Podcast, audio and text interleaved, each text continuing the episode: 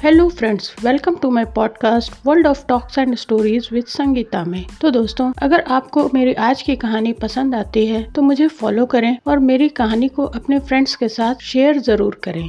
मेरी आज की कहानी मेरे सभी बड़े बुज़ुर्गों को तथा वृद्ध आश्रम में रहने वाले उन सभी बुज़ुर्गों को समर्पित है, जो अपने जीवन के दिन अपनों के इंतज़ार में काट रहे हैं। दोस्तों, मेरी इस कहानी के सेकेंड हाफ़ में एक ज़बरदस्त ट्विस्ट है। अगर मेरी कहानी पसंद आती है तो इसे शेयर ज़रूर करें और मेरे चैनल को सब्सक्राइब करने के साथ साथ घंटी का बटन भी दबाएँ।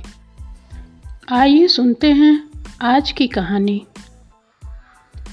रोज़ की तरह आज फिर जब मैं शाम की सैर को निकली तो देखा कि बगल में रहने वाली मेरी दोस्त अमृता, एक वृद्ध महिला का हाथ पकड़ उन्हें धीरे धीरे सड़क पर टहला रही है मैंने उनको प्रणाम करते अमृता की ओर आँखों के इशारे से पूछा तो अमृता समझ गई?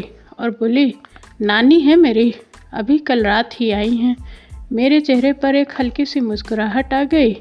वो भी बिल्कुल मेरी नानी की तरह सीधे पल्ले की सूती साड़ी पहने हुए थी। उनके गाल पर एक बड़ा सा मस्सा था। उसी मस्से ने मेरा ध्यान खींचा। मन में कुछ घंटी सी बज गई। मेरी नानी के चेहरे पर भी एक बड़ा समस्या था। मैं अपनी सोच में गुम थी कि अचानक अमृता बोली, आज तुम अकेले जाओ। कुछ काम है ज़रा मुझे। हाँ ओके। कहकर मैं आगे बढ़ गई और मेरे कदमों के साथ साथ मेरे ख्यालों में नानी की यादें भी चलने लगी। तकरीबन साठ पैंसठ साल की महिला, कद औसतन पाँच फीट रंग गेहुआ गाल और आँखें अंदर को धसी हुई। नाक पे बड़ा सा मस्सा और सामने के दो बड़े दांत, जो कि हँसते ही बाहर आ जाते थे। बाल एकदम काले, जिसने उन्हें अब भी जवान बनाए रखा था। बदन पे सूती साड़ी, वो भी सीधे पल्ले में। ये थी नानी की छवि, जो अब तक मेरे मन में बसी हुई थी। निशा दीदी, आपकी नानी आ रही हैं। मेरे मोहल्ले का एक लड़का मेरे घर के गेट को खटखटाते हुए बोला, मेरी नानी जब भी आती थी, ऐसे ही पहले ही पता चल जाता था। किसी फ़ोन कॉल से नहीं, बल्कि उनको बस से उतरकर मेरे घर की सड़क पर आते किसी भी बड़े, बच्चे या बूढ़े इंसान ने देखा तो हम तक अपने आप खबर लग जाती थी। अरे नहीं, मेरी नानी कोई सेलिब्रिटी नहीं थी कि अखबारों में उनकी फ़ोटो छपती थी। या कि वो टीवी पे आती थी? लेकिन हमारे मोहल्ले की सेलिब्रिटी ज़रूर थी। उनकी पर्सनालिटी ही कुछ ऐसी थी। किसी से भी झट से दोस्ती कर लेने में एक्सपर्ट थी। उनका बात करने का अंदाज़ कुछ ऐसा था कि आदमी खुद ही दो मिनट रुक कर उनसे बतियाने लगता था। मैंने सोचा, जाके उनका सामान ले आऊँ। घर से निकल कर रोड पे पहुँची तो देखा एक आदमी नानी की टोकरी हाथ में लिए, पैदल उनसे बातें करता चला आ रहा है। उसे हम नहीं पहचानते थे, पर नानी उसे जानती थी। वो हमारी लोकेलिटी से कोई तीन किलोमीटर दूर दूसरे मोहल्ले का आदमी था। उसका रोज़ का आना जाना हमारे घर के सामने वाली सड़क से था, सो वह नानी को पहचानता था। हमारे घर से कोई 200 मीटर पर ही मेन रोड है। उसी पे नानी के घर से आने जाने वाली बस रुकती थी। उसी रोड पर एक मिठाई की दुकान थी, जहाँ रोज़ गर्मा गर्म जलेबियाँ बनती। बस से उतरकर नानी वहाँ पहुँच जाती और जलेबियाँ लेते लेते दुकानदार से उसके और उसके घर वालों के हाल चाल बड़ी ही बेतकल्लुफ़ी से पूछती। वहाँ खड़े और लोगों से भी इस प्रकार हाल चाल पूछती कि उनको भी ऐसा महसूस होता कि उनका कोई अपना उनकी खैरियत पूछ रहा है। वरना आज की इस मतलबी दुनिया में कोई इंसान किसी से बोलना तो दूर किसी की तरफ़ देखना तक पसंद नहीं करता। ऐसे में मेरी नानी का लोगों से निस्वार्थ बोलना, बात करना हाल चाल पूछना अनायास ही मन में अपनेपन का भाव जगा देता था। और बातों ही बातों में नानी पता कर लेती थी कि हमारे घर की तरफ़ कौन आ रहा है। अपनी टोकरी उसको थमा देती और उससे बातें करते करते हमारे घर तक आ जाती। आज इस अजनबी इंसान की बारी थी नानी को हमारे घर तक छोड़ने की। हमारे घर के बाहर एक बड़ा सा छायादार नीम का पेड़ लगा हुआ है। जब तक नानी हमारे घर रहती, अक्सर वहीं कुर्सी डालकर बैठी रहती। लगभग हर पैदल आने जाने वाले इंसान को रोककर थोड़ी देर पेड़ की छाँव में बैठाती, और फिर क्या? बातें शुरू, और साथ ही दोस्ती भी। हर दिन सुबह सुबह मुझे कभी कान में तो कभी पेट में गुदगुदी करके जगाती। कभी तो मैं हंस देती, और कभी कभी इरिटेट भी हो जाती। पापा जब तक घर में रहते, एकदम शांत रहती।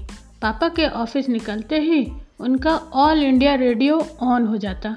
और फिर सारा दिन जाने कहाँ कहाँ की बातें मेरी माँ और नानी में होती रहती। मानसपुर, मेरी नानी का गाँव, कि सबसे छोटे बच्चे से लेकर गाँव के सबसे बुज़ुर्ग इंसान, चाहे आदमी या औरत, सबके घरों की खबरें बड़े विस्तार से सुनाती। यहाँ तक कि उनके घरों में पल रहे गाय, भैंस, बैल तथा कोई और जानवर की भी लेटेस्ट न्यूज़ देती थी। टीवी देखने का बड़ा शौक था। तब सिर्फ़ डीडी नेशनल का ज़माना था। शाम को कोई ना कोई टीवी शो ज़रूर आता था। एक दिन चित्रहार आ रहा था। फिल्मी गाने पर राजेश खन्ना और शर्मिला टैगोर जी नाच रहे थे। बस फिर क्या था? नानी बोल पड़ी, बंद करो। नाच पीटे पता नहीं काहे दूर दूर नहीं नाचत हैं। आपस में जब देखो चिपक जाते हैं। यही सब तो देख देख के आजकल के लड़का बिगड़े जाते हैं। मंगलवार की रात आठ बजे और रविवार सुबह नौ बजे का हमेशा इंतज़ार रहता था। भगवान शंकर का मंगलवार को और रामायण संडे को आता था। बस, फिर क्या प्रोग्राम स्टार्ट होने से पहले बाकायदा हाथ पाँव जोड़ के भगवान के दर्शन को बैठती और दर्शन होते ही बड़े ज़ोर से बोलती, भगवान भोलेनाथ की जय। या रामायण देखती तो बोलती सियावर रामचंद्र की जय। हम भी नानी के साथ जय बोल पड़ते थे। प्रोग्राम स्टार्ट होने के आधा घंटा पहले ही हमें टोकने लगती। बच्ची, ज़रा टीवी चला दो। भगवान अंदर बैठे कुलबुलात हुई हैं। बाहर निकले खातिन। तनिक बाहर निकलें, अपन तैयारी बनावें, तब तो नाटक दिखाई हैं। बस, हम ज़ोर से हंस देते थे। हमारे साथ लूडो कैरम बड़े मन से खेलती। मेरे बालों में बड़े प्यार से तेल लगाती। उनके पास हर रोग की बस एक ही दवा थी, सरसों का तेल। सिर दर्द, आओ भैया, तेल लगा दें। पेट दर्द, आओ तेल मल दें, ठीक हो जाए। बस, हम भाई बहन आपस में हंसने लगते। रात को जब हमारे साथ सोती तो हमें ढेर सारी कहानियाँ सुनाती। उनके पास कहानियों का तो बहुत बड़ा भंडार था। जितने भी दिन नानी हमारे साथ रहती घर का कुछ अलग ही खुशनुमा माहौल बना रहता। अक्सर जब खुद ना आ पाती तो अगमपुर, मेरा शहर, आने वाले किसी न किसी गाँव के आदमी से अपनी खैरियत का संदेशा भेजती, तथा साथ ही अपने बगीचे की उगी हुई फल या सब्ज़ियाँ भेजती थी। एक बार तकरीबन तीन महीने से ना तो वो खुद आई, न संदेशा आया तो हमें चिंता सताने लगी। चिंता का एक मूल कारण था, और वह यह था नानी का मामा नरोत्तम से मतभेद। नरोत्तम नानी को अपनी मर्ज़ी से चलाना चाहते थे, पर नानी को खुद पर किसी का कंट्रोल पसंद न था। वो अपनी मर्ज़ी की मालकिन थी और वही बने रहना चाहती थी, जैसा कि वो नाना के ज़िंदा रहते थी। उन्हें नाना जी की पेंशन मिलती थी, अतः वो अपने खर्चों के लिए किसी पर भी डिपेंड नहीं थी। जबकि नरोत्तम को तो नानी की पेंशन का एक एक पैसा चाहिए था। नाना की अनुकंपा वाली नौकरी नानी ने नरोत्तम को पहले ही दिला दी थी। फिर भी उसका मन न भरा था। उसे तो कंपनसेशन का पैसा, नानी की संपत्ति तथा जेवर गहने भी चाहिए थे। बस नहीं चाहिए था तो नानी की देख रेख की ज़िम्मेदारी। आजकल बच्चे माँ बाप को ऊंचाई पर पहुँचने की सीढ़ी समझते हैं। सफल होते ही लात मारकर सीढ़ी को गिरा देने में परहेज नहीं रखते। जब इंसान खुद स्वार्थी तथा मन का पापी होता है तो उसे सारी दुनिया भी अपने जैसी ही लगती है। नरोत्तम को डर था कि कहीं उसकी बहन, यानी कि मेरी माँ, नानी को उनके खिलाफ भड़काकर कंपनसेशन के पैसे ना हड़प लें। इसलिए वो नानी के अपने बेटी से संबंध रखने के खिलाफ थे। इसी वजह से नरोत्तम और नानी में अक्सर झगड़े बने रहते। एक दिन इसी चिंता में बैठी माँ पापा से बातें कर रही थी कि अचानक डोर बेल बजी। माँ ने दरवाज़ा खोला तो देखा कि नानी के गाँव से एक आदमी आया है। माँ ने उसे देखा तो चैन की सांस ली कि शायद नानी का संदेशा आया है, पर यह सुकून बस एक पल का ही था। मैं अम्मा से मिलने आया था, अब कि दो महीने से मानसपुर नहीं गई तो सोचा कि अगमपुर आया ही हूँ तो अम्मा से मिलता चलूँ। गाँव सूना सा लगता है उनके बिना। उसकी बातें सुन हम लोग सन्न रह गए। यानी कि नानी पिछले दो महीने से मानसपुर से गायब हैं। यह कहकर कि वो अगमपुर जा रही हैं? यह कैसे संभव है? तभी उस आदमी ने बताया कि गाँव में तो सबको यही पता है कि अम्मा को नरोत्तम भैया आपके घर छोड़ गए हैं। अब तो माँ की चिंता ने एक विकराल रूप ले लिया। और लाजमी भी था। नानी का पिछले दो महीने से कुछ छता पता नहीं, और हम तक भनक भी न लगी। अगले ही दिन माँ पापा मनसपुर पहुँच गए। नरोत्तम से लाख पूछने पर भी उसने नानी के बारे में कुछ नहीं बताया। बस यही कहा, एक दिन अगमपुर जा रही हूँ, बता के घर से गई थी और वापस नहीं आई। इसके आगे कुछ नहीं पता। माँ पापा ने नानी की गुमशुदगी की रिपोर्ट आसपास के सभी पुलिस स्टेशन में दर्ज कराई। माँ हमेशा सोचती रहती कि नानी अगर घर से आगमपुर के लिए निकली तो आई क्यों नहीं? कोई खबर क्यों नहीं दी? अकेले क्यों निकली? वो तो हमेशा गाँव के किसी आदमी के साथ आया करती थी। फिर उस दिन अकेले कैसे? क्या हुआ होगा उनके साथ? ये सब सवाल हम सब के दिमाग में किसी सुई की तरह चुभ रहे थे। मृत का सबर हो जाता है, पर जिंदे का नहीं। उनको ढूंढ निकालने का हर संभव प्रयास किया गया, परंतु खाली हाथ ही रहे, एकदम बेबस और लाचार। धीरे धीरे कोई छः महीने बीत गए। एक दिन मेरे कॉलेज की तरफ़ से हरिद्वार टूर जा रहा था। हर साल एक बार जाता था। मैं खुश थी कि फ्रेंड्स के साथ आउटिंग का मौका मिलेगा। हरिद्वार में एक धर्मशाला में हमारे रुकने की व्यवस्था की गई। हमारे सर ने बताया कि आज हम लोग यहीं रुककर हर की पौड़ी, मनसा देवी, चंडी देवी मंदिर के दर्शन करेंगे। और कल यहीं के अनाथाश्रम और वृद्धाश्रम जाएँगे। वहाँ के तौर तरीके, दैनिक दिनचर्या और ऐसे लोगों की समस्याओं को करीब से समझने के लिए। कॉलेज के आरएसएस में पार्टिसिपेटेड थी तो ये सब ज़रूरी था। और मेन विज़िट भी तो यही था।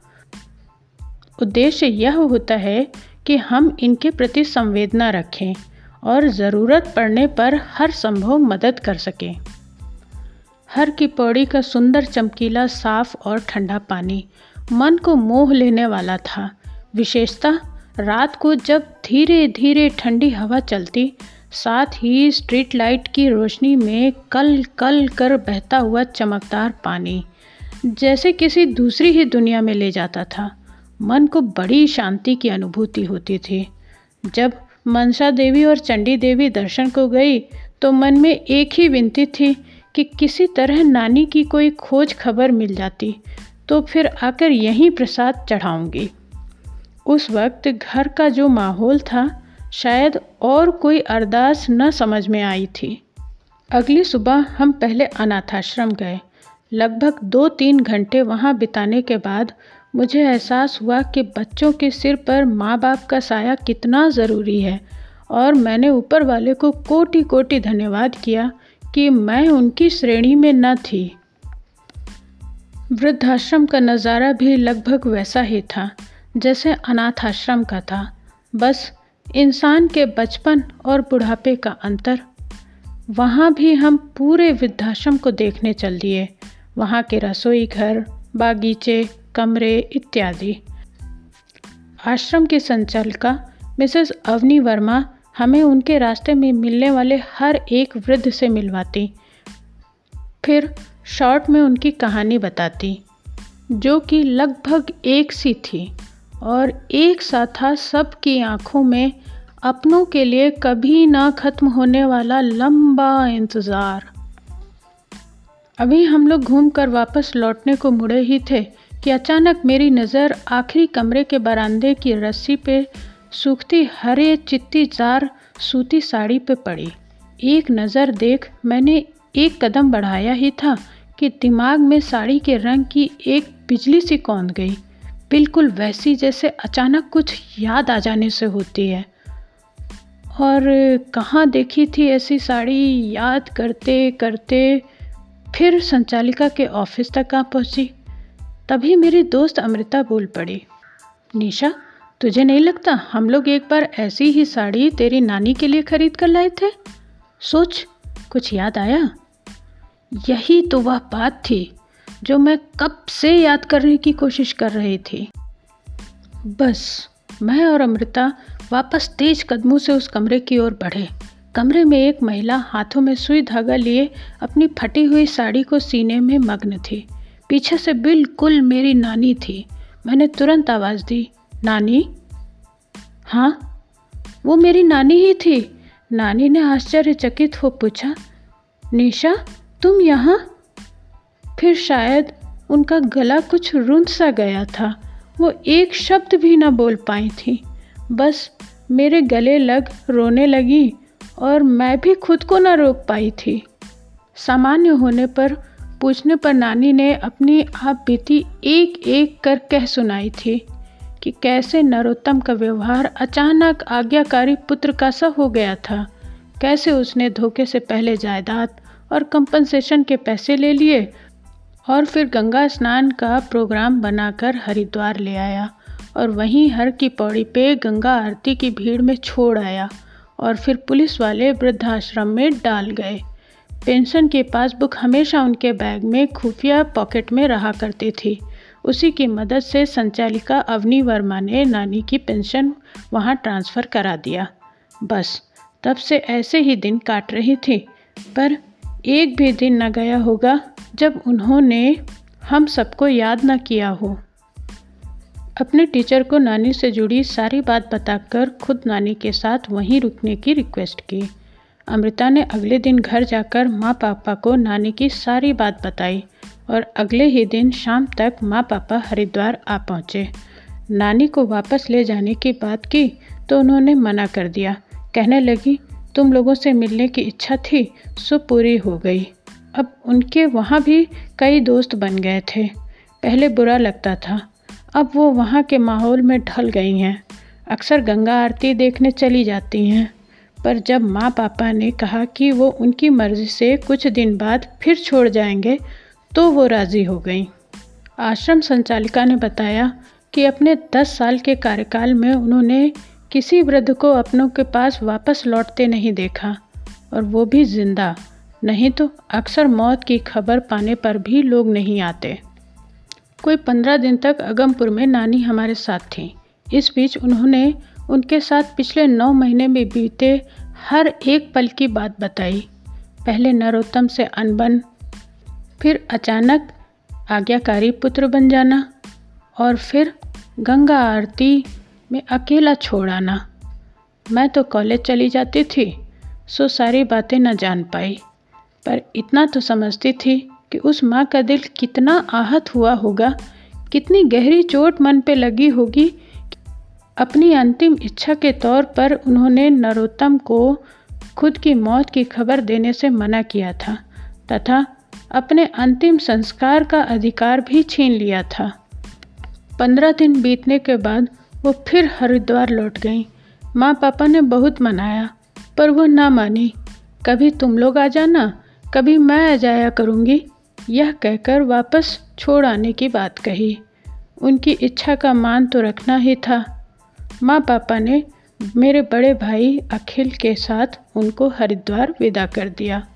वो कहते हैं ना, दूध का जला मट्ठा भी फूक फूक कर पीने लगता है। नानी को भी शायद यह डर था कि लगातार हमारे पास रहने से कहीं हमें भी इस बीच नानी करीब दो साल तक हरिद्वार में रहीं और हम लोग बीच बीच में कभी कभी उनसे मिल आया करते थे। एक दिन उन्होंने हमें भी वह जगह दिखाई, जहाँ नरोत्तम उन्हें बैठा गया था। वहीं पास ही एक लकड़ी के तखत पर पंडा बैठता था। नानी ने कागज़ पर अपने वृद्धाश्रम का पता लिखकर दे रखा था। शायद अब भी उन्हें इंतज़ार था कि नरोत्तम को कभी तो अपनी गलती का एहसास होगा। यह सब जानने के बाद भी कि कैसे उसने पूरे गाँव में मशहूर किया था कि नानी अब अपनी बेटी के पास रहती हैं। वहाँ रोज़ बैठने वाले पंडित, पंडे, भिखारी, गोता लगाने वाले बच्चे, फूल बेचने वाली औरतें तथा अन्य दुकानदार सबने उनको एक ही बात बताई, कैसे लोग जानबूझकर अपने माँ बाप को यहाँ अकेला छोड़ जाते हैं। वृद्धाश्रम में रहने वाले लगभग आधे वृद्धों को तो उनके अपने ऐसे ही हर की पौड़ी के हवाले कर गए थे। फिर भी नानी अक्सर उसी जगह जाया करती। नानी का दिल एक तरीके से दो हिस्सों में बट गया था। एक तरफ़ नरोत्तम के लिए गुस्सा भरा हुआ था। दूसरी तरफ़ किसी एक छोटे से कोने में उसका इंतज़ार भी था। हो सकता है कि कभी उनका बेटा उनको ढूंढते हुए वहाँ आ पहुँचे। उम्मीद का एक नन्हा सा दिया अब भी उनके मन में कहीं टिमटिमा रहा था। वो अब भी बेटे की खैरियत मनाती थी। नाराज़ तो बहुत थी, पर ना जाने क्यों उनको कभी कोसती नहीं थी। शायद माँ का दिल ऐसा ही होता होगा। और फिर एक दिन अचानक उनको सीवियर हार्ट अटैक आया और वो सदा के लिए अपने दुखों से मुक्ति पा गईं। उनकी इच्छा अनुसार मेरे भरे भैया अखिल ने उनकी क्रियाक्रम किया। नानी तो चली गई, लेकिन उनकी आँखों का इंतज़ार, उनके चेहरे की मुस्कान आज भी मेरे दिल में ज़िंदा है। तो दोस्तों, यह कहानी बस यहीं तक। मुझे उम्मीद है आपको मेरी यह कहानी पसंद आई होगी। अगर आपको मेरी यह कहानी पसंद आई है तो अपने दोस्तों के साथ शेयर करें। और मेरे चैनल को सब्सक्राइब करना ना भूलें। मिलते हैं जल्द एक नई कहानी के साथ। तब तक के लिए धन्यवाद।